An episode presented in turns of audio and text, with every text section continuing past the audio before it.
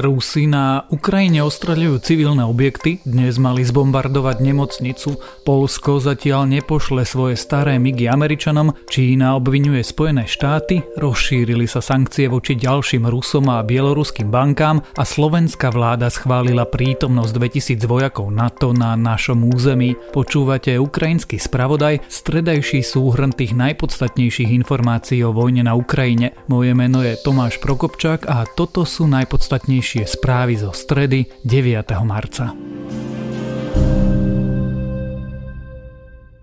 Civilisti v obliehanom meste Mariupol sa už niekoľko dní trápia s nedostatkom pitnej vody, kúrenia či základných hygienických potrieb. Ostreľovanie mesta pritom pokračuje. Rusi mali v meste zbombardovať aj pôrodnicu. Miestne úrady hlásia, že počet civilných obetí presiehol tisíc. Z Kieva zase hlásia, že z mesta v stredu ušlo takmer 20 tisíc ľudí, ktorí utekali humanitárnymi koridormi. Černobylská jadrová elektráreň zase má byť bez elektrického prúdu, čo by mohlo spôsobiť spôsobiť ďalšie problémy. Mohlo by to dokonca viesť k úniku radiácie, pretože bez elektriny nemožno zaistiť chladenie spotrebovaného jadrového paliva. V stredu to oznámila ukrajinská štátna spoločnosť Enerhoatom, ktorá spravuje štyri funkčné ukrajinské jadrové elektrárne. Elektráreň obsadili ruskí vojaci a prebiehajúce boje znemožňujú, aby sa do elektrárne obnovili riadne dodávky elektrickej energie. Momentálne čerpá elektráreň energiu z dízlového generátora, ale ten vydrží len 48 hodín.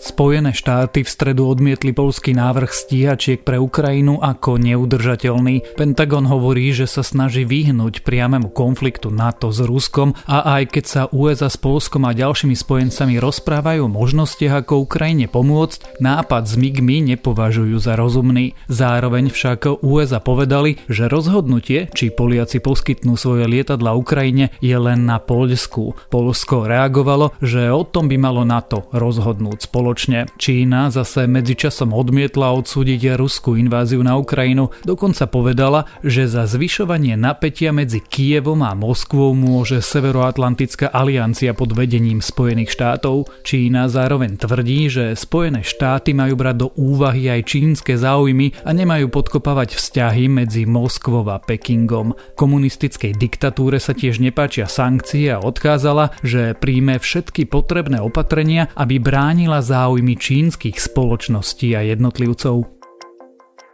Na sankčnom zozname Spojených štátov proti Rusku sa objavila aj slovenská firma. Na zozname amerického ministerstva obchodu sa ocitla spoločnosť Inc. of Aerospace so sídlom v Bratislavskej Dúbravke. Podľa nášho ministerstva obrany sa na tomto zozname ocitli firmy, ktoré podporujú ruské vojenské aktivity. Cieľom sankcií je obmedziť Rusku prístup k americkým komoditám, softvéru a k technológiám, skrátka stiažiť Rusku získavať veci, ktoré by mu uľahčovali vojenskú inváziu. Spoločnosť Inc. of Aerospace bola podľa portálu Finstat najaktívnejšia v roku 2018, keď mala tržby vo výške necelých 11 miliónov eur. V roku 2020 však už vykázala nulové tržby aj zisk.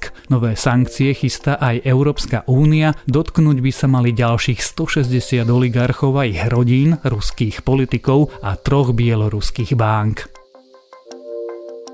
Vláda schválila misiu NATO na Slovensku, malo by u nás pôsobiť 2100 vojakov našich spojencov. Túto predsunutú prítomnosť NATO na našom území ešte musí schváliť parlament. Zároveň naša generálna prokuratúra spustila trestné stíhanie pre vojnové trestné činy v súvislosti s vojenskou agresiou Ruska na Ukrajine. Chce zdokumentovať dôkazy o vojnových zločinoch a to najmä vďaka utečencom, ktorí mohli byť ich priamými svetkami a obeťami.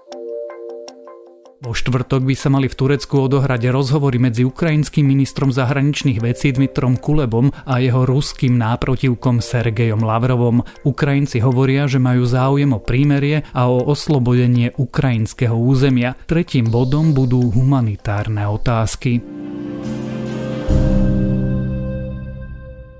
Počúvali ste stredajší ukrajinský spravodaj. Všetky podstatné informácie vám v skratke prinesieme aj zajtra večer. Moje meno je Tomáš Prokopčák a ďalšie správy nájdete na webe Deníka Sme alebo v aplikácii Deníka Sme. A zajtrajšie Dobré ráno bude aj o tom, ako to dnes vyzerá v Kieve. Hosťom bude spravodajca Českej televízie Václav Černohorský, ktorý je na mieste a situáciu sleduje už od začiatku ruskej invázie.